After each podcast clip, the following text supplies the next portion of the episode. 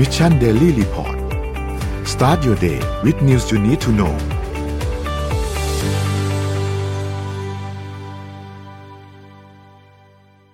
ราคาน้ำมันดิบโลกนะคะ WTI เนี่ยบวก 3.23%ตอนนี้อยู่ที่ 81.08 ดอลลาร์ต่อบาร์เรล Brent บวก 2.48%ตอนนี้อยู่ที่ 88.41 US ดอลลาร์ต่อบาร์เรลค่ะ ราคาทองคำค่ะอ้อม ราคาทองคำวันนี้นะคะ อยู่ที่บวก 1.39%ค่ะ ก็คืออยู่ที่ราคา 1,651.60 นะคะ บวกเพิ่มขึ้นมา 22.70 นั่นเองค่ะ ต่อไปนะคะ ราคาคริปโตเคอเรนซีค่ะบิตคอยนะคะโอ้ยวันนี้แดงหมดเลยอะบิตคอยอยู่ที่ราคา 19,400จุด1.84 นะคะ ติดลบ 3.94%นะคะอีเทเรียมอยู่ที่ 1,327.06 นะคะ ติดลบ 4.38 นะคะ Binance Coin 276.15 ติดลบ 25 2.52%นะคะขอโทษด้วยค่ะเอ่อ Solana นะคะเอ่ออยู่ที่ 32.88 นะคะ ติดลบ 5.65%นะคะ แล้วก็ Bitcup Coin ค่ะ อยู่ที่ 1.31 ติดลบ 1.9%นั่นเองค่ะ ถือว่าทองเขียว ริปโตเคอเรนซีแดงเถือกนั่นเองพี่ปีกยังไม่เปิดไมค์ค่ะ ช่วงนี้จะยากนิดหนึ่งครับ เพราะว่าคำว่าการลงทุนใด ๆ ก็ตามจะจะยากมาก เพราะว่าเรากำลังเจอท่าที่แปลก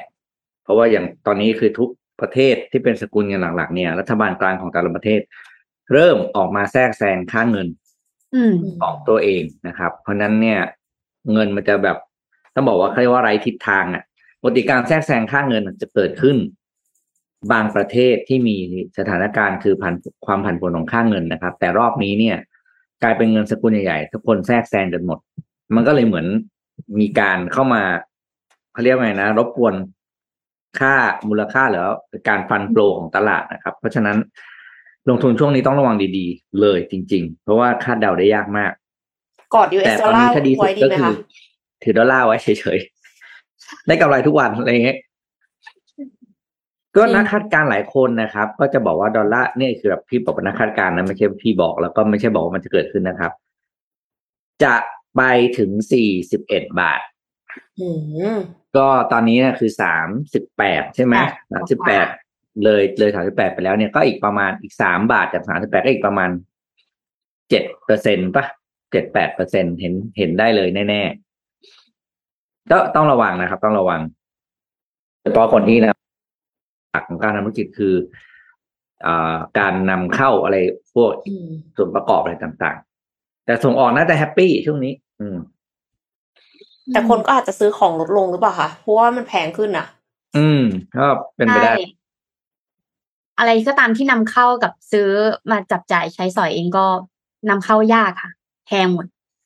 อ๋อไม่สิมันถ้าสมมติว่า US ดอลลาร์แข็งส่งออกก็ต้องราคาถูกลง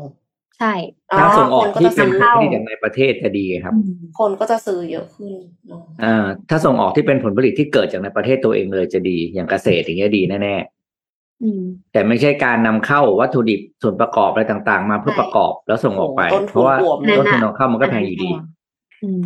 อืมอะไปดูเรื่องอื่นกันอ่าอะ พี่เล่าเรื่องนี้ให้ฟังก่อนแล้วกันนะครับค่ะเรื่องของอ่ารัฐบาลสหรัฐเนี่ย ตอนนี้ก็เริ่มเข้ามาตรวจสอบแล้วก็คุมเข้มในเรื่องของการที่สายการบินเนี่ยจะต้องดีแคลร์รายละเอียดของค่าบัตรโดยสารทั้งหมดนะครับ ว่ามีสมมติว่าซื้อตั๋ว LA นิวยอร์กหนึ่งพันเหรียญยกตัวอย่างนะครับ ก็จะต้องดีแคลร์ชัดเจนว่าในหนึ่งพันเหรียญนั้นประกอบด้วยค่าใช้จ่ายอะไรบ้าง เช่นค่า น้ำมันค่าตัวบริการค่ากระเป๋าค่าที่นั่งอะไรพวกนี้นะครับ เพราะตอนนี้มันเริ่มมีปัญหาก็คือ flight ในสหรัฐอเมริกาเนี่ยมันมัน delay แล้วมีการ cancel เยอะ พอ cancel เนี่ย ผู้โดยสารเนี่ยได้ค่าค่าตั๋ว cancel คืนเนี่ย ไม่เต็มจำนวนที่ซื้ออืมอืมเพราะว่าสายการบินก็บอกอันนี้เป็นค่านี้ค่านี้ไม่คืนค่านี้คืนค่านี้ไม่คืนใช่ไหมก็เลยมีประชาชนร้องเรียนมากขึ้นว่า อ้าวแล้วทำไมตอนซื้อซื้อร้อยบาทตอนคืนคืนแปดสิบยกตัวอย่างประมาณนี้แล้วกันมันก็แบบว่า มันก็ดูมีเงื่อนงำมีแบบอะไรอย่างงี้ใช่ไหมก็เลย กลายเป็นวาระแห่งชาติครับ โดยรัฐบาลสหรัฐเนี่ยสั่งให้อ่าเขาเรียกว่าไงนะกองหน่วยงานที่ดูแลสายการบินทั้งหมดเนี่ยครับ มีคำสั่งให้ลงมาดูแลเรื่องนี้แล้ว ก็บอกว่าให้ทุกสายการบินเนี่ยจะต้องเปิดเผยข้อมูลค่า โดยสารทั้งหมด ตอนที่ผู้โดยสารซื้อ เลยว่าจะได้เท่าไหร่เลยครับ เพราะว่าเกิดกรณีอย่างเงี้ยมันมีปัญหาจะได้รู้ว่าจะได้ชดใช้เท่าไหร่หรืออะไรยังไงก็ก็ก็ว่ากันไป ก็ดูเขา take action แบบดูจริงจังดีนะ เพราะว่าเรื่องเนี้ยพี่เองพี่ก็ก็สงสัยเหมือนกันในบ้านเราอะไรเงี้ยเวลาตั๋วได้บัตรโดยสารหนึ่งใบอะมันเป็นค่าอะไรบ้างแล้วพอเรามีปัญหามันเคลมมาในกันมันได้คืนเท่าไหร่อะไรเงี้ยครับ ก็ถือว่าเป็นเรื่องที่อะโอเค พอใช้ได้ น่าจะเอามาทำตามอืมอืม พี่พีพี่พูกับพี่เอ็มเคยไหมอะคะเคยแบบจองตั๋วเครื่องบินแล้วโดน cancel ไหมอะคะเออเคยเคย cancel เองค่ะอ๋อ cancel เขาเองใช่ใช่อืมอันนั้นก็คือทำอะไรไม่ได้มาก คือถ้าสมมติว่าจะเปลี่ยนวันอะ มันเปลี่ยนได้ แต่ว่าต้องจ่ายส่วนต่างเอาเองอะไรเงี้ย ก็แบบ อืมก็เข้าใจได้เพราะว่าเราเราเป็นคนไปไม่ได้เองราป็นคน cancel ใช่ไหมคือไม่ได้วีซ่าประเด็น ก็เลยต้องแคนเซิลอะไรเงี้ยค่ะ อ๋อ เออเออก็ก็ไม่เคยเจอเหตุการณ์แบบนั้นเหมือนกัน ในเมืองไทย แต่ว่ามีคนเคยเจอเหตุการณ์แบบนี้ค่อนข้างเยอะ ที่ที่เมืองไทยมีช่วงหนึ่งนั่นเอง ค่ะเอ่อตะกี้นี้พี่ปิ๊กพูดถึงเรื่องของตั๋วเครื่องบินเนาะแต่เอ็มอืมจะมาพูดถึงตั๋วเที่ยวอวกาศค่ะ จีนเนี่ยเขาเตรียมขายตั๋วเที่ยวอวกาศแล้วนะคะ ราคาเริ่มต้นที่สิบล้านบาทค่ะในปีสองพันยี่สิบห้าเริ่มต้นค่ะต้นนะโอ้คะยทุกคนถือว่าถูกแล้วนะคะ ถ้าเทียบกับแบบใช่ Virgin อะไรอย่างเงี้ย เอเทียบอของอีลอนกับวอร์จินตอนนั้นเท่าไหร่นะ กี่พันเป็นนะ เป็นเออคือพันหลักแบบพันล้านอะไรอย่างงี้นะคะล้านค่ะ ก็ผู้อำนวยการทั่วไปของโครงการจรวดลองมาร์ช11 และผู้ก่อตั้ง CI CAS Space เนี่ยเขาเผยว่าประเทศจีนจะมีการส่งผู้โดยสารเชิงพาณิชย์สู่อวกาศในปี 2025 โดยมีราคาตั๋วอยู่ที่2ถึง3ล้านหยวน หรือราวๆ 10ถึง16 ล้านบาทค่ะ ปัจจุบันการเดินทางไปอวกาศของประเทศจีนเนี่ยมีด้วยกันทั้งหมด 3 แบบนะคะ คือการเดินทางเพื่อไปยังสถานีอวกาศเทียนกง คือเหมือนแทนไป ISS อะค่ะ แต่ว่าไปสถานีอวกาศเทียนกง ซึ่งมีข้อกำหนดด้านร่างกายและสภาพจิตใจที่ค่อนข้างเข้มงวด คือ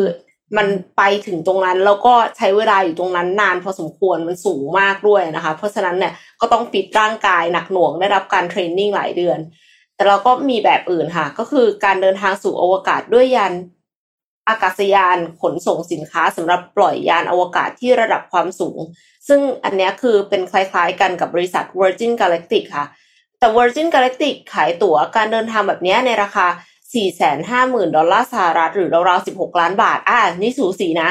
อ่าแล้วก็มีการเดินทางในวงโคจรค่ะ ซึ่งเป็นการเดินทางสู่ระดับความสูงที่ผู้โดยสารอยู่ในสภาพไร้น้ำหนักไม่กี่นาที มองเห็นทิวทัศน์อันสวยงามของโลกท่ามกลางท้องฟ้าสีดำของอวกาศนะคะ ตามรายงานของกระทรวงอุตสาหกรรมในปี 2021 ประเทศจีนมีองค์กรกว่า 370 แห่ง ที่กำลังมุ่งเน้นการผลิตดาวเทียม การปล่อยจรวด แล้วก็บริการปลายน้ำอื่น ๆ ที่เกี่ยวข้อง แต่ว่าอย่างไรก็ตามค่ะ ขนาดของผู้เล่นเชิงพาณิชย์ในจีนยังน้อยค่ะ มีธุรกิจจรวดและดาวเทียมเพียงไม่กี่แห่งที่ทำกำไร อันนี้ก็เข้าใจได้นะลงทุนสูงมากๆนะคะ แล้วผู้ที่ให้ข่าวเนี่ยอย่างยี่เจงเนี่ยเขาก็อ้างอิงจากการสังเกตว่าหลาย ๆ ภาคส่วนของจีนได้เข้าสู่ยุคอวกาศ 2.0 แล้ว ซึ่งยุคอวกาศ 2.0 คืออะไร คือยุคของการขับเคลื่อนด้านใช้งานและกลไกตลาด ในขณะที่ยุค 1.0 เนี่ยคือการผลิตขั้นพื้นฐานวิจัยและพัฒนาค่ะ ตอนนี้เนี่ย commercialize แล้วนะคะ ธุรกิจอวกาศของจีน ซึ่งกุญแจสำคัญสำหรับการพัฒนาภาคพื้นที่เชิงพาณิชย์ของจีน ในธุรกิจอวกาศเนี่ยคือการประยุกต์ใช้มากกว่าการแข่งกันสร้างจรวดหรือดาวเทียมอ่าเขาก้าวข้ามไปจุดนั้นแล้วนะคะ ถึงแม้ว่าสหรัฐอเมริกาจะเริ่มต้นมาก่อนในปี 1980 และประเทศจีนเริ่มทีหลังในปี 2015 แต่อย่างยี่เจงเนี่ยเขาก็คาดว่าอุตสาหกรรมอวกาศเชิงพาณิชย์ของจีน จะเตียบ จะเติบโตเทียบเท่าอุตสาหกรรมอวกาศเชิงพาณิชย์ของสหรัฐอเมริกาภายใน 10 ปีค่ะ ก็คิดว่ายังไงกันบ้างคะภายใน 10 ปีนี้เนี่ย ใช้เงินเท่าไหร่หนึ่งสาขาหนึ่งบรานช์เนี่ยก็ตั้งเท่าไหร่นะสามร้อยเจ็ดสิบห้าบรานช์ใช่ไหมที่เขาจะมีอะแห่ง อ๋อไม่ใช่ค่ะ ไม่ใช่ มันไม่ใช่บรานช์นะ มันเป็นเหมือนกับมีบริษัทองค์กรรวมๆกันที่ทำกันที่ทำ ผลิตดาวเทียมปล่อยจรวดบริการปลายน้ำเนี่ยอ๋อก็คือเหมือนกับแข่งแข่งๆกันอยู่อะค่ะ ทั้งหมดน่ะ มีประมาณสามร้อยเจ็ดสิบอ่าก็ที่ในอนาคตอาจเราอาจจะเขาเรียกว่าอะไรอะเราอาจจะเที่ยวอวกาศเล่นได้ง่ายขึ้นมั้งแต่แต่เห็นด้วยเพิ่งรู้เหมือนกันว่าเขาต้องวัดสภาพจิตใจเหมือนกันนะร่างกายกับจิตใจ เพราะมันต้องแพนิคแน่ๆเลยเวลาเราอยู่ในนั้นอะ แล้วคือเหมือนกับอากาศมันไม่เหมือนเดิมอะอ่าในนั้นอะแล้วเราก็จะต้องแบบเหมือนกับเปลี่ยนคือคือเป็นการปรับตัวที่รวดเร็วและรุนแรง มันต้องมันต้องปรับทั้งทั้งร่างกายและจิตใจก่อน แล้วก็คืออาหารที่กินก็ไม่อร่อยป้าอะไรเงี้ยเอออันนี้ก็เป็นอีกข้อจำกัดหนึ่งเรื่องที่ใหญ่เรื่องที่ใหญ่คอนเลยขอเซิงร์นกินใช่ไหมบนอวกาศไม่มีหมูกรอบนะจ๊ะอะไรอย่างเงี้ยแต่อาจจะขึ้นไปแป๊บเดียวหรือเปล่าแต่สิ่งที่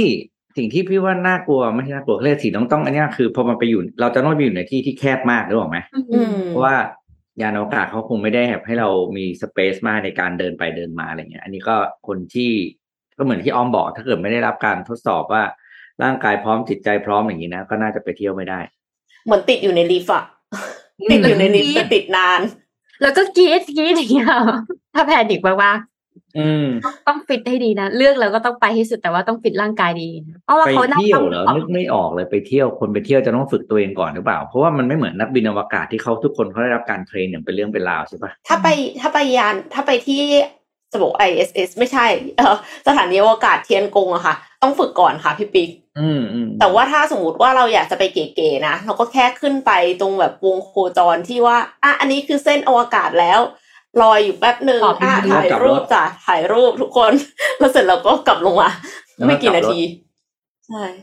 อืมไม่คือกี่นาทีมันจะเท่แค่ไหนนะ อ้อมอ้อมขึ้นไปปุ๊บไปกลับรถแล้วเช็คอินนี่คือเส้นอะไรนะมันเช็คอินไม่ได้อะอวกาศกับโลกอะไรอย่างเงี้ยมันไม่แต่เช็คอินไม่ได้เออยังไม่มีใครไปปักหมุดไว้ไงออกไปตรงนู้นแล้วเราต้องไปปักหมุดไว้ก่อน อะไปดูเรื่องต่อไป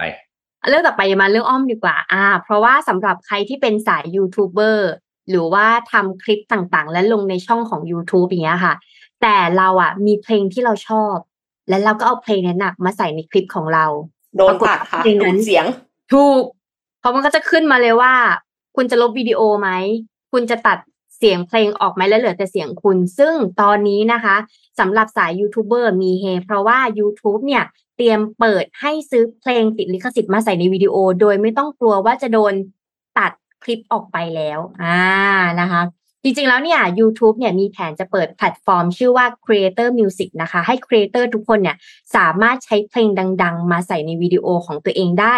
โดยที่ยังสามารถรับเงินจากโฆษณาได้อยู่ เพราะว่าบางทีเนี่ยเราทำคลิปต่างๆ แล้วเราได้เงินจากโฆษณาของคลิปนั้นใช่ไหมคะ แต่ว่าพอมันมีเพลงลิขสิทธิ์เนี่ยเราก็ไม่สามารถที่จะได้เงินจากคลิปนั้นนั่นเองนะคะแต่ว่า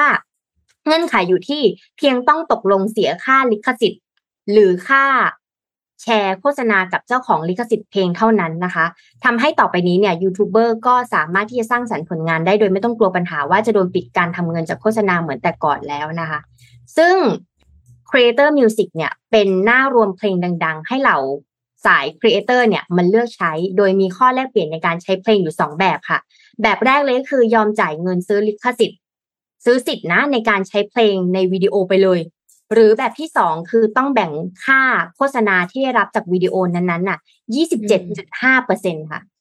อย่างแรกคือซื้อเพลงมาเลย อะค่ะปกปึ้งอันที่สองก็คือได้เงินจากค่าโฆษณาและแบ่งให้ลิขสิทธิ์เพลง 27.5เปอร์เซ็นตนะคะสำหรับเจ้าของลิขสิทธิ์เพลงนะคะ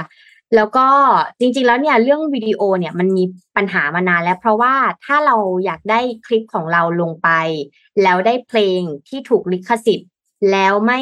และได้รับเงินโฆษณาเนี่ย ส่วนใหญ่เพลงที่มันดาวน์โหลดฟรีๆที่มันถูกลิขสิทธิ์ค่ะ มันจะซ้ำๆกันอืมแล้วมันก็จะไม่ค่อยเพราะ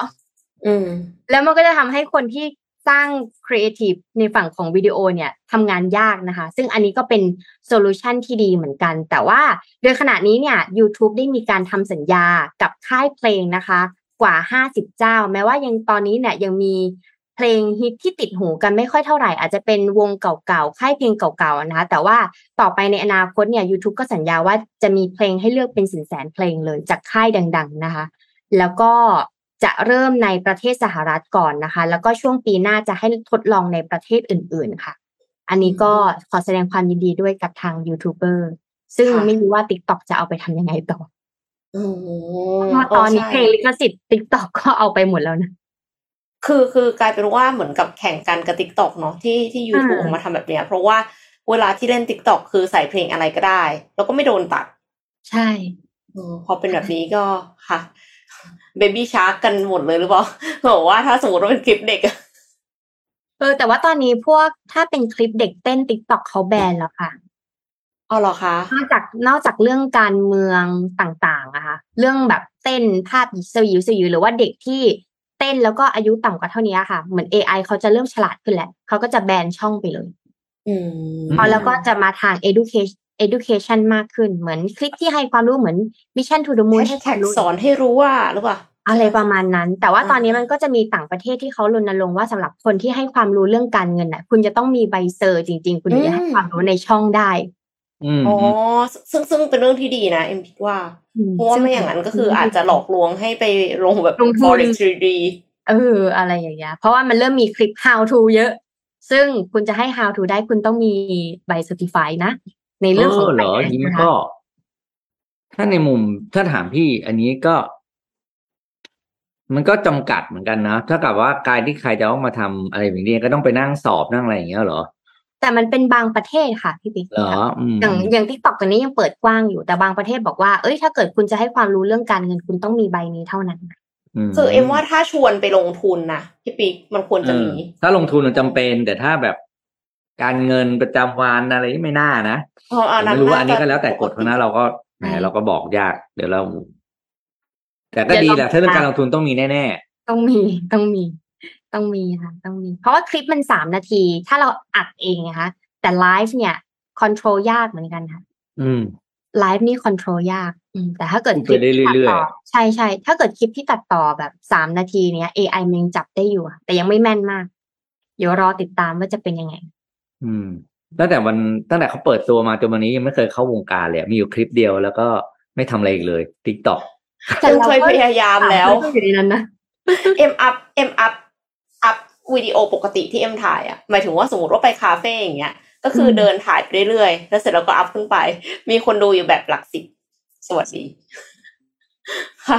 ไปที่ข่าวถัดไปกันดีกว่าค่ะอืมไปที่เรื่องของ biomaterial กันสักนิดหนึ่งนะคะ คือจริง ๆ เอ็มอะชอบกินหอยนางรมก็คือ oyster นะคะแล้วก็คนจำนวนมากในโลกเนี้ยก็คือชอบกิน oyster แล้วปรากฏว่าพอกิน oyster เสร็จเปลือกทำไงอะถึงแม้ว่ามันจะเป็นมันจะเป็นของธรรมชาตินะ แต่มันก็เป็นขยะอยู่ดีค่ะ ไต้หวันค่ะ สร้าง biomaterial จากเปลือกหอยนางรม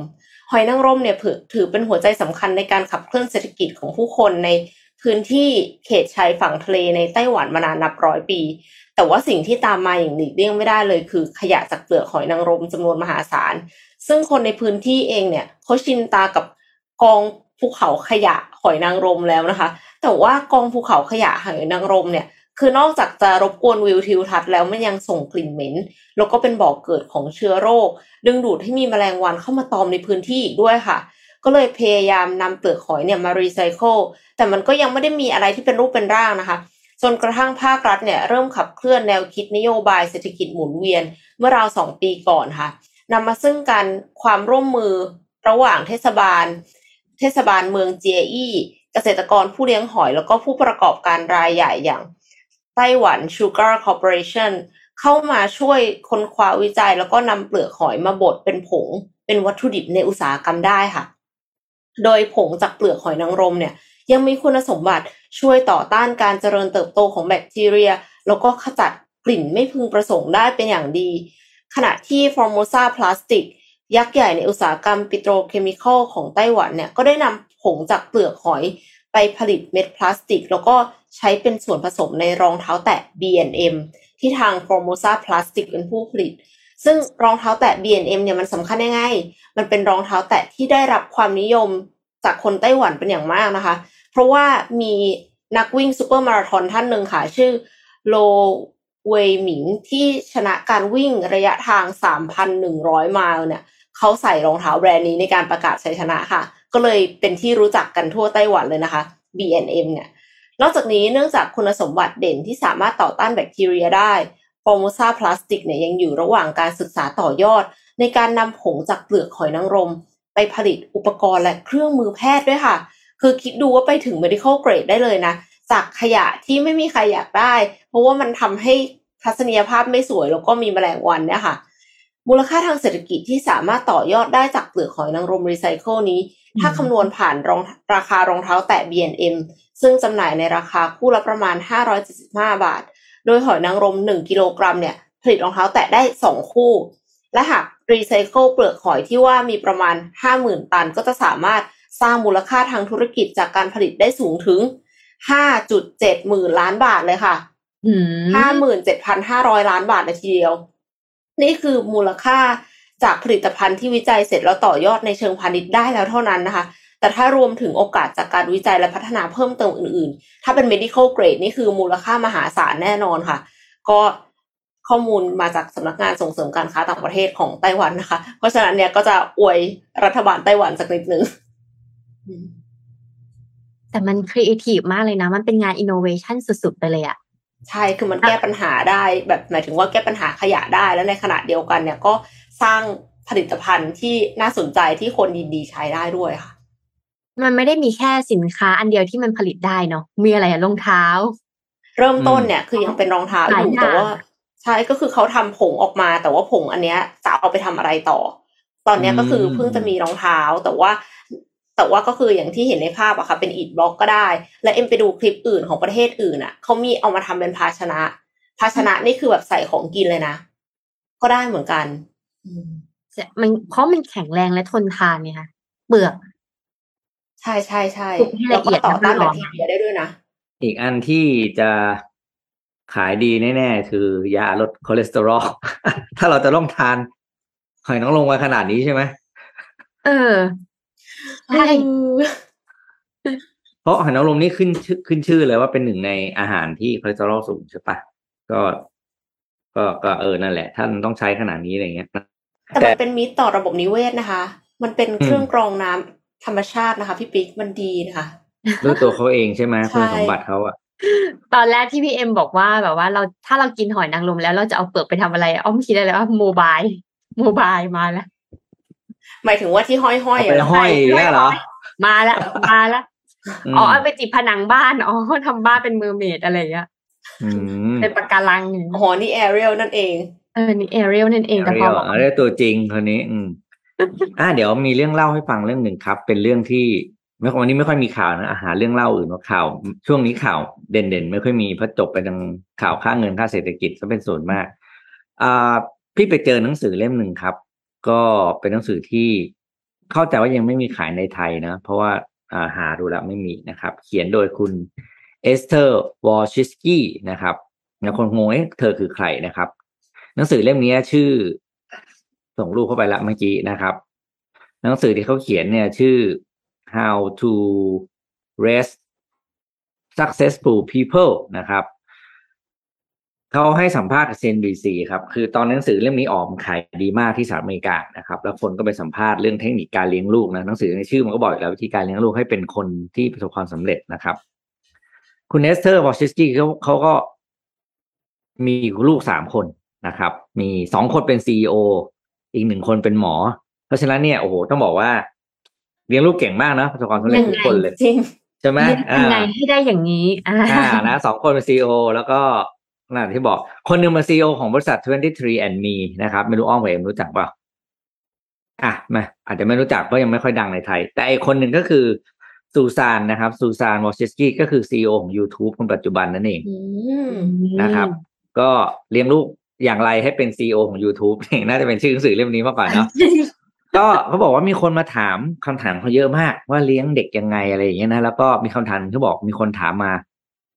มีเขาเขาบอกมีคำถามหนึ่งที่ถามมาแล้วเป็นคำถามที่เขาชอบที่สุดนะครับ ก็คือคำถามนั้นบอกว่า การเป็นพ่อแม่แบบไหนคือ ส่งผลเสียต่อลูกมากที่สุดอืมพ่อแม่นี่มีหลายสไตล์นะนึกออกไหมแบบเลี้ยงเข้มงวดปล่อยเปล่อยอะไรอย่างเงี้ยเขาเรียกนะแต่พอถ้าคำถามก็บอกว่า สไตล์ของพ่อแม่แบบไหน อันตรายหรือแย่ที่สุดกับตัวเด็กนะครับ เธอก็เล่าให้ฟังในหนังสืออในบทสัมภาษณ์ของ CNBC ว่า สไตล์ของพ่อแม่ที่ที่ แย่ที่สุดเลย เธอเรียกว่า helicopter parenting อืมมันเป็นเป็นยังคำไงมันคะเป็นชื่อเรียก helicopter parenting เนี่ยสไตล์ของมันก็คือ พ่อแม่ที่ไม่ปล่อยให้ลูกผิดพลาดอะไรเลยอ๋อนะครับไมโคร manage เพื่อที่จะป้องกันคคืวาอมกลัวลูเสี่กยงอันตเสียรายใจทั้งหลายนะอืมกลัวลูกทำอะไรแล้วไม่สำเร็จนะครับ หรือก็แม้กระทั่งคือควบคุมอะไรป้องกันแก้ปัญหาแทนลูกทุกอย่างนะครับอืม คือสิ่งที่เขาบอกเลยสิ่งที่ผลระยะยาวเนี่ยก็คือ เด็กจะไม่กล้าทำอะไรนะครับ แล้วก็จะมีความเปราะบางทางพื้นพื้นฐานเอ่อจิตใจว่าทำอะไรผิดนิดนึงก็จะเสียใจแล้วก็จะขาดความมั่นใจในตัวเองนะครับอืมแล้วก็สิ่งสำคัญก็คือ พอโตขึ้นมาในระยะยาวเด็กจะเป็นคนที่มีอารมณ์แปรปรวน เพราะว่าปัจจัยภายนอกในชีวิตของเด็กเนี่ยครับ มันเจอเรื่องที่คอนโทรลไม่ได้เยอะมากในแต่ละวันเมื่อมันในวันที่เขาโตขึ้นเนาะ เพราะพ่อแม่ไม่ได้ตามประกบไปตลอด ทุกๆ ย่างก้าวของชีวิตอืมพอเด็กเจอความเปลี่ยนแปลงปุ๊บเขายกตัวอย่างเลยนะครับ บอกว่าสมมติว่าลูกคุณน่ะ ขับ หรืออะไรนะขับรถไปเขาบอกปุ่นตอนโตนะลูกคุณขับรถไปแล้วเจอเจออะไรนะคนตัดหน้ารถรถปาดตัดหน้าอะไรอย่างเงี้ยเขาบอกลูกคุณเนี่ย สามารถจะไปซัดเขาได้เลยนะคนที่ตัดหน้า เพราะว่าไม่สามารถ manage อารมณ์ได้ที่รับกับสิ่งที่ไม่คาดฝันอ่า เขาเขาเขาเน้นเลยนะว่าไอ้ความไอ้ไอ้สิ่งที่พ่อแม่ protect เนี่ยไอ้การเป็นเฮลิคอปเตอร์ parenting เนี่ยก็คือ อ่าเขาเรียกว่า เราประปกป้องลูกจากเหตุการณ์ไม่คาดฝันใช่ไหมเช่นความล้มเหลวต่างๆ เนี่ย พอโตขึ้นมาเขาไม่มีภูมิเลยอืมพอเขาไม่มีภูมิเสร็จแล้วเขาเขาจะแสดงอารมณ์อะไรอย่างมาก็ได้นะครับ แล้วสุดท้ายที่สิ่งที่เขาบอกผลเสียที่เกิดกับกับเด็กก็คือ เด็กจะเป็นคนที่แก้ปัญหาชีวิตไม่ได้เลยโอ้อืม เพราะว่าฟังแล้วน่ากลัว เพราะว่ามีคนแก้ให้หมด หรือสตันไม่เคยเจอปัญหา เพราะปัญหามันถูกแก้ไปก่อนที่เขาจะเจอตั้งแต่วัยเด็ก อืมนะครับ อืม จะเป็นแล้วหมก็วดสตันและยืนเฉยเออ แล้วในหนังสือเนี่ย ก็เขาก็บอกเขาก็มีเพื่อนสนิทคนหนึ่งนะครับ ก็แบบเขาถูก refer ในหนังสือเล่มนี้ด้วยนะครับ เพื่อนสนิทของคุณเอสเธอร์ เนี่ย ก็คือคุณ คุณเมยี่ เอ้ย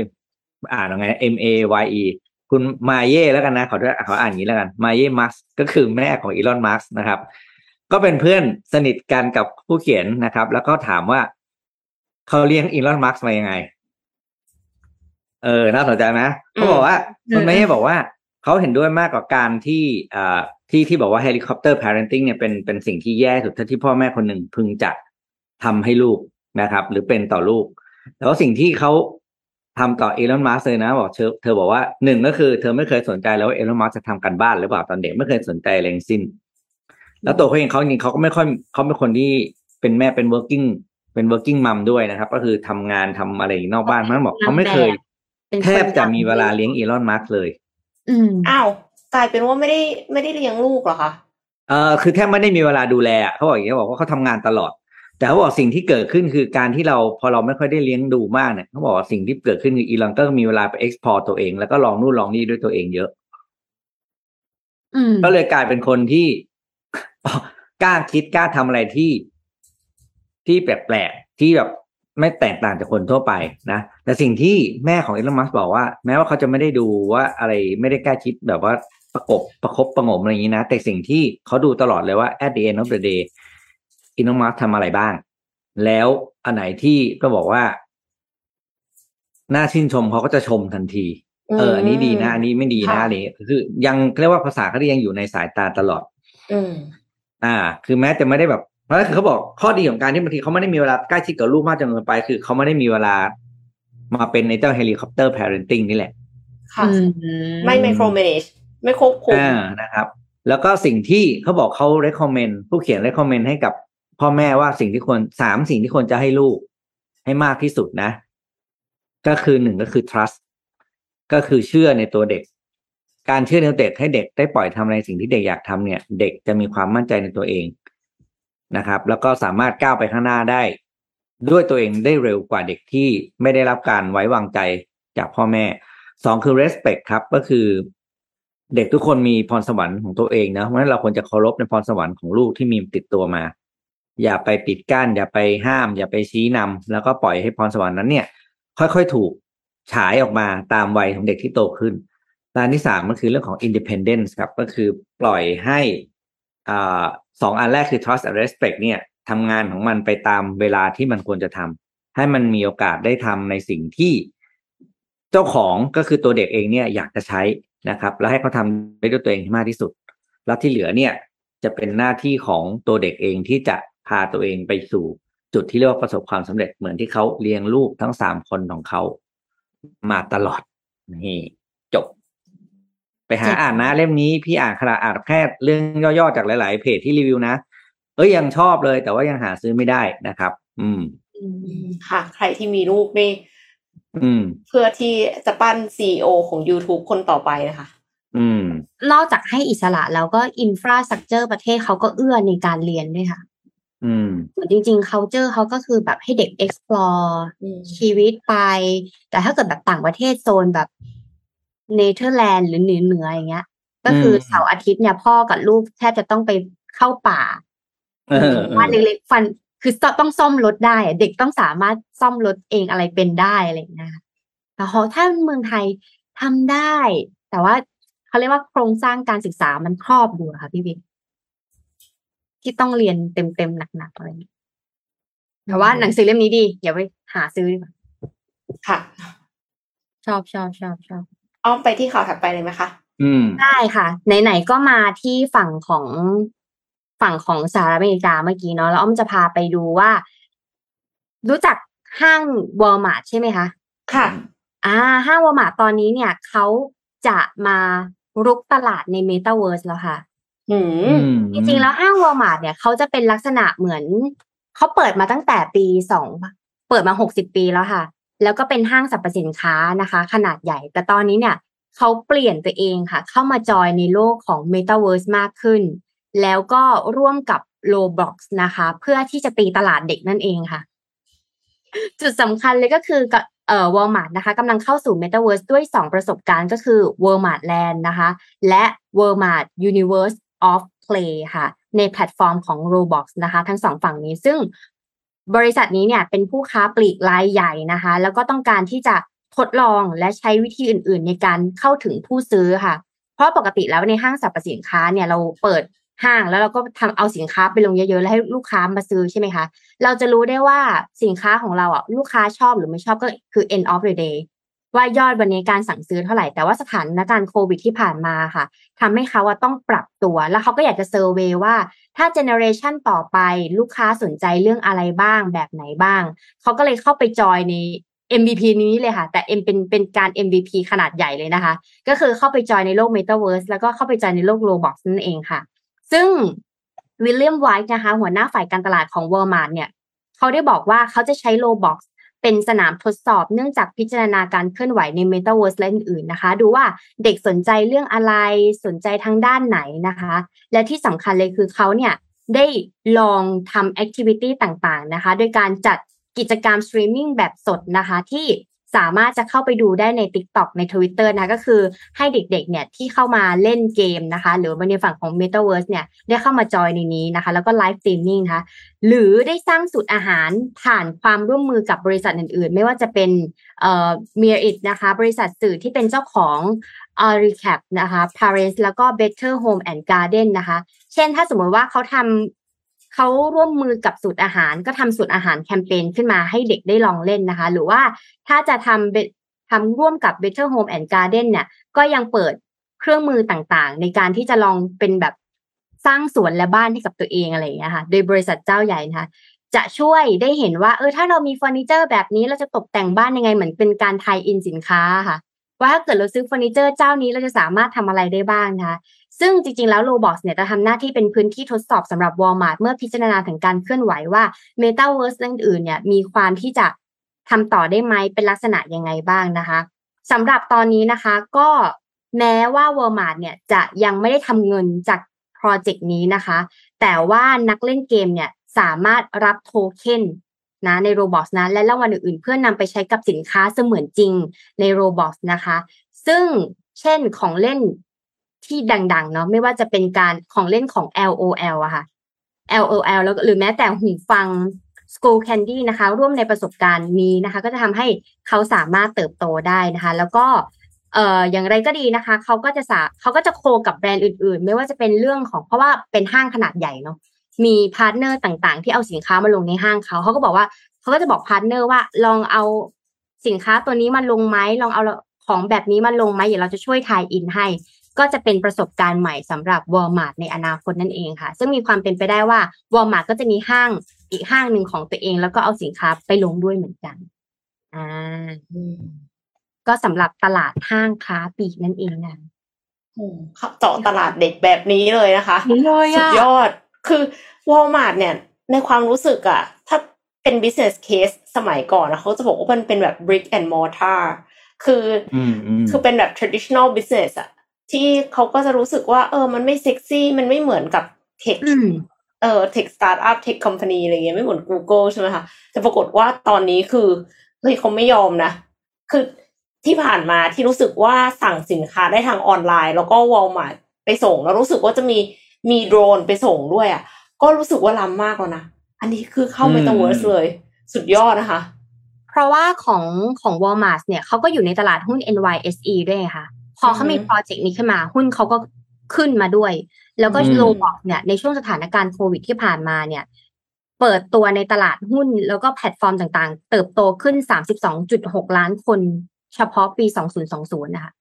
คือคนน่ะมันหันไปตลาดเกมกับ Roblox มากขึ้นใน Metaverse มากขึ้นเขาก็เลยมองว่า อันเนี้ยอาจจะเป็น opportunity หนึ่งในอนาคตที่แบบน่าสนใจ อืม เพราะว่ามูลค่าของ Roblox เนี่ยอยู่ที่ประมาณ 21.1 จุดหนึ่งสองพันล้านดอลลาร์ค่ะอืมเฉพาะจนถึงจนถึงตอนเนี้ยคือเพิ่มขึ้น66เปอร์เซ็นก็คืออืมเยอะมากเหมือนกัน ดังนั้นก็เลยมองว่า เอ้ย คนเข้าไปเยอะก็เข้าไปจอยหน่อยละกันนะอืมประมาณนี้ค่ะค่ะ แต่ว่าคนที่จะใช้คือเขามองว่าอายุ25ลงมาค่ะ ที่จะสะคือ t a r g e t ที่เขาโฟกัส25ลงมา25 24 23 22จนถึงเด็กอะค่ะ ที่จะไปได้ ดังนั้นเนี่ย ก็ ก็ก็ก็ไม่ต้องห่วงว่าว่ามันจะไม่ค่อยเวิร์กเพราะบริษัทใหญ่อยู่ในตลาดหุ้นโลกเขาก็น่าจะคิดมาระดับหนึ่งแล้ว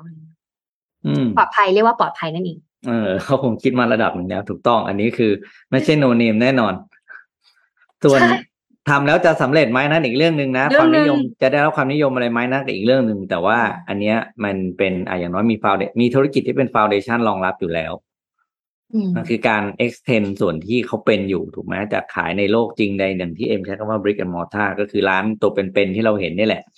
อันนี้ไปอยู่ในข้างบน เออ อันนี้น่าจะเป็นตัวเปลี่ยนจุดหนึ่งนะว่าเอ้ยรายใหญ่ของนี้จริง ๆ แล้วทำจริงจังอะ ที่เหลือที่ที่เป็นคนที่เป็นเดฟที่เขาทีมที่เขาพยายามจะสร้างแบบสู้กันเองอะคนตัวเล็กที่สู้กันเองจะได้มีกำลังใจอืมว่าตลาดมันจะไปต่อได้ เพราะคนตัวใหญ่ ๆเขาเริ่มลงมาเล่นแล้วอะไรอย่างนี้ อืมค่ะ ไหนๆก็พูดในเรื่องของ Walmart ที่ที่ทำใน Metaverse นะคะ เราก็มาดูอีก business หนึ่งในเมืองไทยที่น่าสนใจมาก ๆ เลยคือ ล่าสุดค่ะ Robinhood เนี่ย เปิดให้บริการ Robinhood Mart แล้วนะคะอ่าเออใช่น่าสนใจไหมซึ่งบริการสั่งซื้อสินค้าทั้งของสดของใช้พร้อมด้วยธุรกิจ Mart Service ด้วย 4 จุดต่างค่ะ นั่นก็คือ ส่งไวไม่ต้องรอ GP ต่ำสุดในตลาด คัดของพรีเมียมและ call center ตลอด 24 ชั่วโมงค่ะ อันนี้คือแก้ตัวยี่สิบสี่ชั่วโมง ใช่สุดยอดนี่คือแก้ปัญหาได้ดีมากเลยนะ เราเคยสั่งของที่อื่นแล้วติดต่อ call center ไม่ได้ อันนี้คือดีมากนะคะ ซึ่ง Robinhood Mart อะค่ะพร้อมให้บริการลูกค้าบนแพลตฟอร์ม Robinhood กว่าตอนนี้นะคะ 3.2 ล้านกว่าคนนะคะ ให้สามารถสั่งซื้อของกินของใช้ได้หลากหลาย จากกว่า 4,000 ร้านค้านะคะ ได้อย่างสะดวกและรวดเร็วค่ะ พิเศษนะคะ ตอนนี้เนี่ยยังมีโปรโมชั่นเปิดตัวเอาใจลูกค้าด้วย สามารถรับโค้ดส่วนลด 99 บาทนะคะ เมื่อซื้อสินค้าจาก Robinhood Mart ครั้งแรกตั้งแต่ 100 บาทขึ้นไป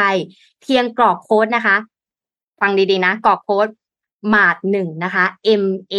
R T แล้วก็เลขหนึ่งนะคะ ตั้งแต่วันที่ 27 กันยาจนถึง 27 ตุลาคมนี้นะคะเท่านั้นยังไม่พอค่ะ ตั้งแต่วันที่ 31 สิงหาคมจนถึง 31 ตุลาคมเนี่ย ทุก ออเดอร์ใน Robinhood Mart ที่สั่งซื้อในระยะทางไม่เกิน 5 กิโลเมตร สามารถรับสิทธิ์ส่งฟรีไปเลย อ่า ไม่เกิน 5 กิโลเมตร ส่งฟรีไปเลยนะทำไมแถวพัทยายังไม่มีล่ะ code MARTหนึ่งนี่คือลดราคาเท่าไหร่นะคะ ลดราคา 99 บาทค่ะ เมื่อสั่งซื้อสินค้ามากกว่า 100 บาทขึ้นไปฮะเกือบใช่ก็ส่งฟรีเลยเอ๊ะก็คือฟรีเลยสิคะเกือบแล้วเหลืออีกหนึ่บาทงเดียวบาทนั่นเอง แล้วก็ตั้งแต่วันที่ 31 สิงหาเนี่ยถึง 31 ตุลาเนี่ย ก็คือถ้าสั่งในระยะทางไม่เกิน 5 กิโลเมตร ก็รับสิทธิ์ส่งฟรีไปเลยด้วยนะคะ เนี่ย ใจปั้มนะสุดซึ่งจยอดริงๆแล้วสุดยอดถึงได้บอกว่าทำไมไม่มีที่พัทยา จุดเริ่มต้นของ Robinhood เนี่ยแพลตฟอร์มนี้นะคะ เกิดขึ้นจากความต้องการที่เราก็รู้กันแหละอยู่แล้วอะค่ะว่าเอ่อทางทาง Robinhood เนี่ยต้องการที่จะช่วยเหลือ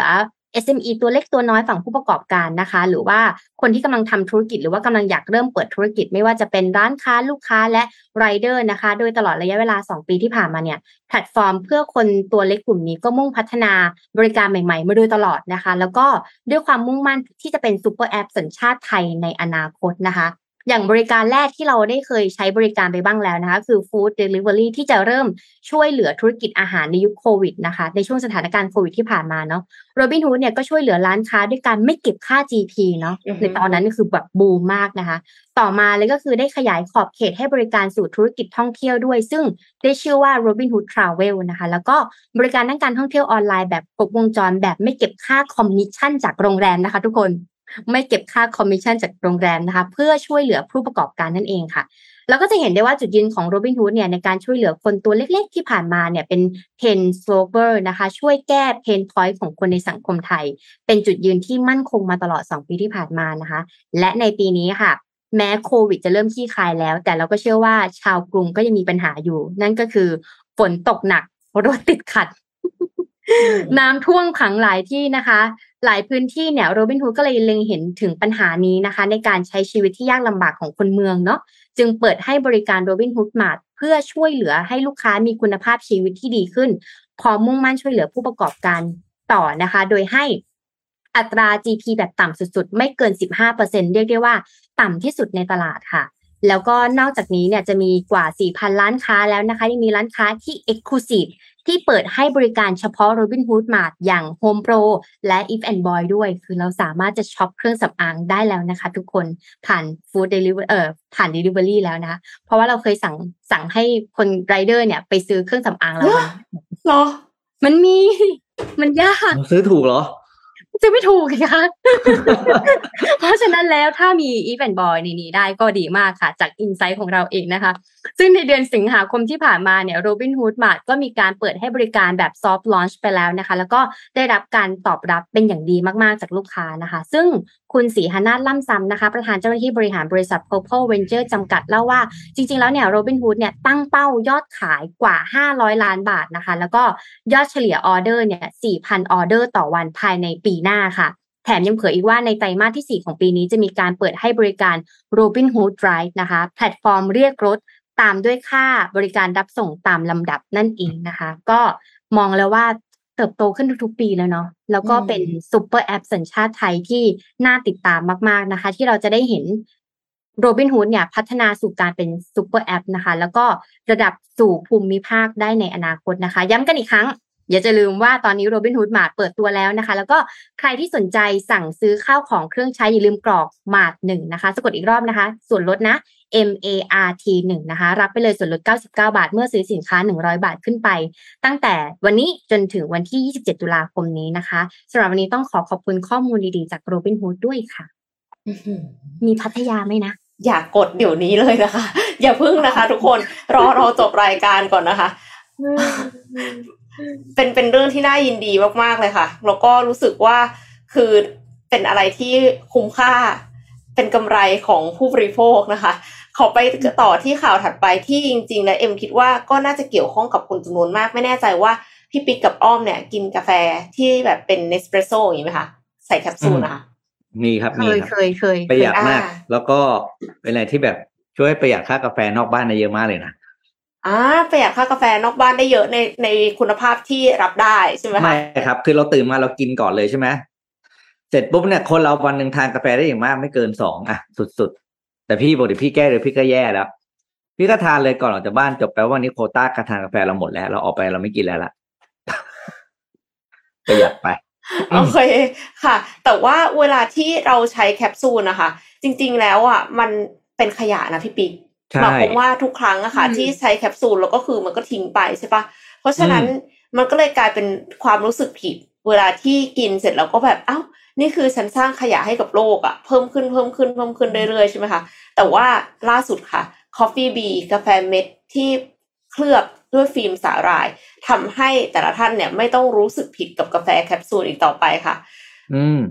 ก็อย่างที่บอกไปเนาะเพราะว่าแคปซูลเนี่ยมันมีขยะหลงเหลือเป็นภาระต่อโลก ยิ่งยอดสะยอดขายกาแฟแคปซูลนี้มากเท่าไหร่พลาสติกและอลูมิเนียมฟอยล์จากแคปซูลก็ส่ง ต่อไปเป็นขยะมากเท่านั้นค่ะสตาร์ทอัพสัญชาติสวีเดน ชื่อว่า CoffeeB ก็เลยทดลองกาแฟเมล็ดค่ะ ในชื่อ Coffee Ball Coffee Ball เนี่ยเป็นเม็ดที่ผสมทุกอย่างเข้าร่วมกัน แล้วก็ไม่มีแคปซูลค่ะ ก็คือมาเป็นแพ็กเกจแบบนี้เลย คือเปิดขึ้นมาเนี่ย มันก็จะมีเป็นบอลบอลบอลบอลเต็มไปหมดใช่ไหมคะแต่ว่าเอ้าแล้วทีนี้มันอยู่เป็นบอลด้วยกันได้ยังไง มันก็ต้องมีอะไรบางอย่างมาเคลือบสิมันก็คือ ฟิล์มบางเฉียบที่ทำจากสาหร่ายค่ะ วิธีใช้เนี่ยเหมือน Nespresso เลยค่ะ แต่แทนที่จะหย่อนแคปซูลก็หย่อนแคป Coffee Ball ก็คือสมมติว่าเวลาเราใช้แคปซูลเนี่ย เราก็ใช้มือหยิบเลยได้เลยใช่ไหมแต่อันเนี้ยด้วยความที่เราก็รู้สึกว่าเดี๋ยวกลัวมันไม่สะอาดเนาะเราก็ใช้ที่คีบสักนิดหนึ่งนะคะ ซึ่งที่คีบเนี่ยมันไม่ได้ใช้ครั้งเดียวทิ้งดังนั้นมันไม่เป็นขยะนะก็หย่อนลงไปค่ะ ในเครื่องชงกาแฟแทน กากที่เหลือเนี่ยสามารถย่อยสลายในกระถางต้นไม้หน้าบ้านได้เลยนะคะ แน่นอนว่าคงไม่ได้ย่อยได้ทันทีเนาะแต่ว่าย่อยได้ในเวลาสี่เดือน ถ้าเทียบกันกับแคปซูลที่ต้องใช้เวลา เป็นย่อยสลายเป็นปีนนมกหลายปีอืมอ่า ถ้าสมมติว่าพลาสติกเนี่ยไม่เป็นร้อยปีอืมค่ะแคปซูลหนึ่งไม่ย่อยสลายอยู่แล้วเพราะแคปซูลเป็นอลูมิเนียม คืออืมเนสเปรสโซ่อะมีปัญหาอยู่ เรื่องนี้อยู่ในหลาย ๆ เมืองนะครับ ในบางประเทศในบางเมืองเนี่ยเขาออกกฎห้ามขายเลยอย่างที่ฮัมบูร์กอ่าฮัมบูร์กที่เยอรมันเนี่ยเขาเขาแบน Nespresso เลย เพราะว่า อลูมิเนียมอืมนะครับ แต่ว่าเอ่อไม่ใช่ทุกเมืองนะ บางเมืองก็ขายได้ แต่ตัวนี้ออกมาก็คืออย่างที่บอกก็คือพอมันเป็นสาหร่ายเนี่ย ข้างในมันก็คือกากกาแฟไงใช่แล้วตอนนี้เนี่ยใช่สิ่งที่น่ากลัวก็คือ จะบอกน่ากลัวมันก็คงน่ากลัวสิเพราะ Nespresso เนี่ย patent เขาหมดแล้วโอ้สามสิบปีคือหมดแล้วเพราะฉะนั้นเราจะเห็นกาแฟแบรนด์นู้นแบรนด์นี้ออกมาทำเรียนแบบแคปซูลเต็มเลยขาย อ่า คือพอมันอิสระมันเปิดกว้างที่ใครๆก็ทำได้ปุ๊บเนี่ยไอ้เจ้าแคปซูลแบบเนี้ยมันก็จะถูก ผลิตออกมามากขึ้นเรื่อยๆ พอถูกว่าเรื่องมันก็จะเป็นขยะมากขึ้นเรื่อยๆไงครับ แต่ว่าอันเนี้ยออกมาเนี่ยก็ก็รอดูนะ เพราะเพิ่งเปิดตัวเองแล้วก็ขายอยู่ทั้งสองสามประเทศมั้งก็ใช่ค่ะดีแต่ว่าแคปซูลหนึ่งยี่สิบแปดบาท มั้งที่พี่จำไม่ผิดนะเพราะพี่เคยเขียนเรื่องนี้ลงเพจแล้วครั้งหรือพี่จำรายละเอียดไม่ได้แล้วอ๋อคือฟฟี่เป็น B เนี่ยเหรอคะใช่ครับพี่เขียนลงเพจไปนานไม่สักสองอาทิตย์ก่อน แล้วก็เป็นปลาทองมากคือเขียนจบปุ๊บก็ลืมแล้วว่าอะไรละเนี่ยรู้แต่ว่า อันหนึ่งประมาณยี่แปดบาทอ่า แต่ถ้า Nespresso อันหนึ่งจะยี่สิบสองถึงยี่ห้าอืไม่รวมค่าเครื่อง ไม่รวมค่าเครื่องไม่พรววกมนี้เครื่องค่าไม่แพงอยู่แล้วครับ แต่ว่าอันเนี้ยตอนแรกเครื่องอาจจะแพงเพราะเป็นเทคโนโลยีใหม่ ค่ะ อืม อ่าใช่ใช่ใช่คิดว่าคิดว่าเครื่องน่าจะแพง แล้วก็ปัจจุบันเนี่ยมีวางขายแล้วในสวิตเซอร์แลนด์และฝรั่งเศส ซึ่งอืมอันเนี้ยตอบโจทย์เทรนด์ zero waste อย่างแท้จริงนะคะ เอ็มเห็นแล้วเอ็มรู้สึกชอบมาก ต้องเอามาเล่าให้ทุกคนฟัง เพราะว่า คือเอ็มขัดใจเหมือนกันกับการที่กินกาแฟแคปซูลแล้วมันแบบมันต้องมีแคปซูลออกมาใหม่อะอืมทุกครั้งอืมทุกครั้งแล้วมันเป็นอลูมิเนียมฟอยล์เราก็รู้สึกว่าแบบนี่มันต่อต้านเทรนด์รักโลกชัดๆคือจริง ๆ ตัวเอ็มเองอะเอ็มก็ไม่ได้แบบว่าโอ้โหรักโลกอะไรขนาดนั้น zero waste ขนาดนั้นนะแต่แต่ว่าก็พยายามที่จะแบบไม่สร้างเพิ่มอีกอะคือหมายถึงว่าถ้าสมมติว่ามันสร้างก็คือไม่ได้ไม่ได้ทำให้กระทบชีวิตมากขนาดที่จะต้องแบบพกภาชนะทุกอย่างอะไรเงี้ยค่ะ แต่ว่า ก็รู้สึกว่าแคปซูลมันก็นะ ทุกครั้งเลยอะที่กินกาแฟมันก็ต้องมีอลูมิเนียมฟอยล์ออกมาเพิ่มอะค่ะ อันนี้แต่ก็อลูมิเนียมาจะตอบเนี่ยโจทสามารถเอาไปคืนได้ที่ร้าน Nespresso นะครับอ่าแล้วเขาเอาไปรีไซเคิลไหมคะพี่ปิ๊กใช่ครับใช่ครับเขาก็มีกระป๋องให้เราเอาแคปซูลที่เราอันนี้แล้วอะไปไปไปคืน เดี๋ยวนะ เครื่องอันนี้เล่าให้ฟังเอาเปิดเพจให้ดู เครื่องตัวนี้ชื่อ The Globe เครื่องเนี่ยหกร้อยเจ็ดสิบสองเหรียญหรือประมาณหกพันห้าส่วนราคาขายแคปแคปซูลเนี่ย เจ้า CoffeeB ที่น้องเอ็มพูดเมื่อกี้อยู่ที่สี่จุดหกเก้าเหรียญหรือประมาณร้อยสองร้อยบาทแล้วกันนะตีว่าสองร้อยบาทต่อเก้าแคปซูลแล้วก็ถูกกว่าเธอก็ประมาณยี่สิบาท แต่นี่คือราคาที่นู่นนะยังไม่รวมนำเข้า ค่ะ อ่า ถ้านำเข้าก็บวกไปประมาณสักตีสักว่าไม่รู้สิ นึกไม่ออกนะกาแฟไม่รู้ภาษีเท่าไหร่ เพราะว่านี่มันไม่ใช่กาแฟสด ไม่ใช่เม็ดกาแฟ ภาษีอาจจะเป็นอีกแบบหนึ่งอันนี้พี่ก็เลยขออนุญาตไม่สามารถบอกได้ว่าภาษีเท่าไหร่ อือืมมถ้าใครได้ไปก็ ไปหิ้วกลับมาได้นะคะหิ้วกลับมาด้วยเออช่วยรบกวนหิ้วกลับมาด้วย ไม่แต่ประเด็นคือแต่มันจะมานั่งซื้อแคปซูลใหม่นี่มันก็ต้องสั่งจากนู่นมาใช่ไหมใช่ต้องสั่งมาเยอะอืมๆสั่งมาเยก็อะดูดีกินดูดีเข้าท่าดีอืมอะการดีไซน์เขาก็น่ารักดีเป็นกลอืมดูมแบบๆเป็นใช้ได้เลยใช้ได้ กลมๆอย่างเงี้ยอะมีเรื่องเกี่ยวกับการประมงมาเล่าให้ฟังครับ อันนี้ก็เป็นเรื่องที่โลกกำลัง concern มาก อันนี้เป็นหนึ่งในมหากาพย์แต่จะสรุปแบบสั้นให้ฟังนะ คือ Wall Street Journal น่ะเออ no ไม่ใช่ New York Times ทับลงเรื่องนี้ไว้เมื่อวาน แล้วก็พี่เข้าไปนั่งไล่อ่าน แต่ก็แคปมาให้ดูสั้นๆ เป็นเรื่องของเรือประมงจีนครับ ที่กำลังเขาเรียกว่าขยายผ่านน่านน้ำไปเรื่อยๆ แล้วก็ตอนนี้เป็นประเทศที่แบบว่ามีธุรกิจการประมงที่ดุเดือดจริง ๆ ก็คือตอนนี้กองใช้คำว่ากองเรือแล้วกันนะ เพราะว่าเวลาไปเนี่ยเขาไปเป็นฝูง เหมือนเหมือน จะบอกเหมือนกองทัพเรือเวลาไปก็ก็ได้นะคือตอนเนี้ยความสามารถในการทำฟิชเชอรี่หรือว่าประมงของจีนเนี่ยกำลังแซงหน้าทั่วโลกมาก ๆ แล้วก็กำลังเขาเรียกว่าขยายระยะทางในการประมงไปเรื่อยๆนะครับในปัจจุบันนี้เนี่ยก็คือกองเรือของจีนเนี่ยไปไปไกลไปหาปลาไกลถึงหมู่เกาะกาลาปากอสแล้ว กาลาปากอสเนี่ยก็เป็นหมู่เกาะที่เป็นแบบ เขาเรียกว่าบริสุทธิ์มากทางธรรมชาตินะครับ ก็อยู่ทางเอ่อเอกวาดอร์นี่มันอเมริกาใต้ใช่ไหมคือไปถึงนู่นนะครับที่ว่าจีนน่ะไปถึงอเมริกาใต้นะครับ แล้วเวลาไปมันเนี่ยมีเต่าตัวใหญ่อ่าแต่ใช่นั่นแหละครับในกาลาปากอสที่เราเห็นแบบว่าในในมีสัตว์แปลก documentary อะอืมที่เป็นเต่าแบบเต่าบินอะ บินตัวใหญ่ๆเต่าอายุหลายๆร้อยปีอะนะครับ ประเด็นก็คือสิ่งที่นักวิชาการเขาติดตามเนี่ยก็คือเทคนิคการจับปลาแบบจีนครับ ก็คือเป็นประเทศเป็นเทคนิคที่คนอื่นงงมากว่า เออ จริงๆภาพเนี่ยมันภาพที่ขึ้นอยู่ตอนนี้มันเป็นภาพแบบ มันเป็นภาพมันเป็นภาพจิฟใช่ไหมที่มันเคลื่อนไหวได้นะไอ้จุดแดงๆเนี่ยเขาเห็นเลยว่ากองกองกองเรือประมงของจีนเนี่ย บางครั้งเนี่ย ไปหาปลานะ สุดเส้นขอบน่านน้ำของประเทศเอกวาดอร์เลย คือสุดกว่านี้ฟุตเดียวก็เลยแล้วอะ่ะคือเรียกว่าหาปลาได้แบบว่าคุ้มพื้นที่มากแล้วก็แบบแหมพี่ก็ไม่อยากใช้คำว่า จะมันมันไม่ใช่ลุกมันไม่ถึงการลุกลานนึกออกปะเพราะว่าเขายังไม่ได้ข้ามเส้น แต่ว่ากูไปสุดมากอะ่ะ ไปได้เต็มที่เลยลักษณะเรือเนี่ยครับเข้าไปคือเดี๋ยวเปิดไปดูอีกภาพหนึงก็ได้ครับจะอธิบายให้ฟังเขาจะมียานแม่ครับ ยานแม่ ยานแม่คือเรือขนาดที่ใหญ่มากแบบ ใหญ่มหามโหฬารนะหนึ่งลำแล้วหนึ่งลำนั้นก็จะลายล้อมไปด้วยเรือประมงลำเล็ก พอลำเล็กเนี่ยออกไปเล็กเขาเขาก็ไม่ได้เล็กมากนะครับพอออกไปเสร็จปุ๊บเรือประมงลำเล็กเนี่ยก็จะเอาปลาทั้งหมดมาถ่ายลงยานแม่ๆอืม แล้วก็หลายหลายๆลำก็ปูก็เสร็จปุ๊บพอยานแม่เต็มก็กลับพร้อมกันนั้นเนยหนึ่งเที่ยวในการเนี่ย อันนี้คือนี่คือนี่คือเขาเรียกว่าเนี่ยภาพเนี้ครับก็คือ transshipment นั่นคือการโอนเรือการโอนประมงระหว่างเรือ เรือประมงย่อยกับยานแม่ คือโอนผัก เอ้ยไม่ใช่ผัก อาหารทะเลเอ้ยไม่ใช่อะไรนะปลาที่จับปลาได้เนี่ย โอนระหว่างกันบอกว่าประสิทธิภาพการออกไปจับปลาของจีนแบบเนี้ยมันสูงกว่าปกติถึงเป็นสิบเท่านะครับอู้แล้วก็ตอนนี้คือทุกคนก็กลัวมากว่าแบบว่าจีนเนี่ยไปที่ไหนก็จะไปกวาดทรัพยากรอืมทางทางทางทะเลของแต่ละที่จนหมดนะครับ แล้วบอกตอนนี้คือกำลังถูกจับตามองมากเลยว่า เฮ้ยแบบไปที่ไหนเนี่ยจะหมดไหมแล้วก็สิ่งที่ทุกคนทึ่งว่า เออ มันมีอย่างนี้ด้วยเนอะเนี่ยเคยเห็นเห็นไหมมีฟิชชิ่งมี carrier vessel นะครับ มียานแม่มีอะไรอย่างเงี้ยนะครับ โอ้แบบ คือ อืม จริงๆอะเห็นก็ดูว่าตอนนี้เป็นเรื่องเป็นเป็น big issue มากของวงการประมงของโลก ก็เลยเอามาสรุปให้ฟังแล้วเขาเวลาเขาไปเขาไปสุดน่านน้ำจริง ๆ คือ เส้นแบ่งทุกเม็ดสุดเออแบบเส้นเส้แบ่งแบ่อะงคือเรียกว่าเกาะขอบเส้นแบ่งเลยนะครับเหมือน ถ้าไปดูเซอร์เวภาพย์ครับใน GIF ในใน New York Times จะเห็นชัดมาก คือสิ่งที่กลัวคือกลัว ecosystem มันเสียอะคือหมายถึงอืมว่าถ้าสมมติว่ากวาดออกไปหมดเลยอะค่ะ แต่เอ็มคิดว่านะเขาก็น่าจะนึกถึงระยะยาวแหละเขาคงไม่เอาลูกปลาตัวเล็กตัวน้อยไปด้วยใช่ไหมคะพี่ปิ๊กอันนี้ไม่ได้บอกครับ เพราะว่าไม่มีใครเคยเห็นว่าจับอะไรไปบ้าง แต่ประเด็นนั่นคือ เวลาไปคือเขาณเพราะตอนนี้ทุกในใน New York Times เขาบอกว่าในจีนเนี่ยปลาก็ไม่เหลือแล้วนะอ้าวอืม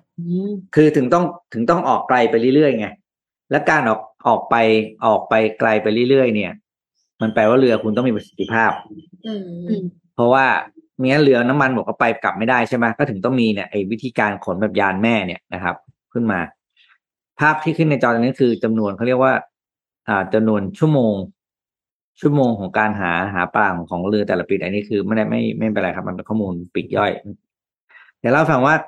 การประมงของโลกก็ยังอยู่ในภาวะเสี่ยงอีกหนึ่งอย่างอืมว่าเราใกล้จะหมดไปทุกทีอย่างเงี้ยนะคถ้าเกิดใครได้ดูสารคดีของของ Netflix อันนี้เห็นด้วยกับพี่ปิ๊กเพราะว่าถ้าเกิดใครได้ดูสารคดีเกี่ยวกับ Netflix ที่เป็นเรื่องเกี่ยวกับการการประมงนี่แหละทางประมงเนี่ยแหละอ่าโอ้โหแต่ละโซนแต่ละประเทศจนญี่ปุ่นอะไรอย่างเงี้ยค่ะอืมมันมีปัญหาจริง ๆ แล้ว มันมีปัญหาแบบ เพราะว่าเรือลำหนึ่งที่ออกไปอะ กว่าจะได้ปลากลับมาเนี่ย ปลามันก็เหลือน้อย อืมแล้วมันมีพวกตะคงตะข่ายที่มันทิ้งกาดเกลือเอาไว้อะไรอย่างเงี้ยค่ะดังนั้นเนี่ย ก็ถ้าถ้าจีนมาก็หายเพิ่มแต่เขาคือตรก็งนี้ฉลาดเนี่ยนะมีเรือโอ้โหลำใหญ่พอได้เอ่สารอคดีต้องไปดูเรื่องนี้ครับ เรื่อง Seaspiracy อืมอืมในอืม Netflix โอ้ดูแล้วจะแบบอื้อหือดูแลวไม่อยากกินปลาเลยอะนี่ไม่กินปลาอีกเลย เออเพราะว่าใช่ดูแล้วการเหมือนได้กันมาซึ่งปลานี่มันช่าง มันอย่างนี้เลยเหรออะไรอย่างเงี้ยมันขนาดนี้เลยใช่ไหมอะไรอย่างเอเงี้อยไปดูนะครับ เรื่อง Seaspiracy นะครับยังไงเดี๋ยวแบบฝากทีมงานเรารูปขึ้นมาแล้วมีคอมเมนต์ใครยังค่ะไม่ดูไปดูซะ มีคอมเมนต์ว่าเขามีเทคโนโลยีเรดาร์ตรวจจับประชากรปลาที่ไหนชุกชุมกองเรือจีนไปที่นั่น มันก็เลยหมด แล้วก็อีกคอมเมนต์หนึ่งคือใช้ช็อตไฟฟ้าเอาหรือเปล่า ก็เลยทำให้ปลาหายหมดเลย อันเนี้ยไม่รู้ครับ อันนี้ตอบไม่ได้ เดี๋ยวเอ่อเป็นเป็นปัญหา แต่สิ่งที่รู้ว่าการใช้เทคโนโลยีจับปลาเนี่ย อันนี้เล่าให้ฟังเหมือนกันที่อิตาลีนะครับ เป็นเรื่องประมงเหมือนกัน ก็คือเมืองบารีบารีเป็นเมืองประมงของของอิตาลีเนาะเขาก็มีสตาร์ทด้านไปทำมาประมาณสิบปีแล้วก็คือ เรือเนี่ย ก่อนจะออกเนี่ยนะครับ จะรู้ volume อ่าเขาเรียกว่าไงของปลาที่ต้องการ มันเป็นมันเป็นอีโค y ิสเต็มของการประมงเลยนะ ของที่บารีของเมืองเขาทำก็คือว่า ในแต่ละวันเนี่ย ร้านค้า ร้านอาหารจะ place order ผ่านระบบไปที่ center center คือตลาด ตลาดอืมตลาดปลาอย่างเงี้ยนะครับ ตลาดปลาก็จะเอาข้อมูลเนี้ยส่งไปให้เรือประมงทุกลำที่ออกไปอยู่ ว่าต้องการหมายถึงว่าต้องการปลากระพงแค่หนึ่งตันยกตัวอย่างนะครับ พอเขาได้ปลากระพงหนึ่งตันปุ๊บเนี่ย เรือจะกลับเลย เพราะว่าจะไม่มีการจับปลาอะไรเกินกว่านั้นอีกแล้ว เพราะว่าไม่มีไม่มีความต้องการตลาด เหมือนสั่งโรบินฮูดเลยนะคะ อืม คือประมาณนั้นนะครับคือก็วันค่อนข้างอย่างนี้เป็นระบบวันมากต่อวันก็คืออ่าปลาเท่าไหร่อะไรยังไงวางระบบเป็นเป็นระบบมากแล้วกลายเป็นว่าการจับปลาที่บาหลีเนี่ยก็คือ ทุกวันไม่มีปลาเหลือ อืมดีมากเลยเพราะค่ะว่าเขามีการวางแผนอ่า demand supply ของของตัวตัวปลาที่จะจับมาแล้วอันนี้เป็นหนึ่งในสตาร์ทอัพตัวอย่างที่ของอิ ตาลีนะครับ แต่ไม่ค่อยมีใครพูดถึงอืมคือแบบเจ๋งมากแล้วก็เรือทุกลำที่ออกไปจะมีไอ้ระบบเรดาร์นี่แหละค่ะเรดาร์เนี่ยมันสามารถบอกได้ด้วยนะว่าปลาอยู่ตรงไหน แล้วก็เรือจะได้ตามไปตรงนั้นอืมก็เป็นการประหยัดเวลาของของเรือประมงที่จะล่องลอยอยู่ในทะเลแบบหาปลาไม่เจอ ค่ะ แล้วก็รักพูดษาเรื่อระงบบไอเรนิเวดาศร์เนี่ยด้วก็ยเลยนึกถึงที่บาหลีขึ้นมา